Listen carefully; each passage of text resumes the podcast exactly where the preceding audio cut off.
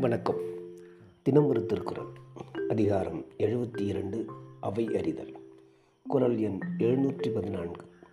ஒளியார் முன் ஒல்லியர் ஆதல் வெளியார் முன் வான் சுதை வண்ணம் குழல் பொருள். அறிவிற் சிறந்தவரின் முன் தாமும் அறிவிற் சிறந்தவராய் பேச வேண்டும். அறிவில்லாதவர் முன் தாமும் வெண் சுண்ணம் போல் அறிவில்லாதவராய் இருக்க வேண்டும். நன்றி.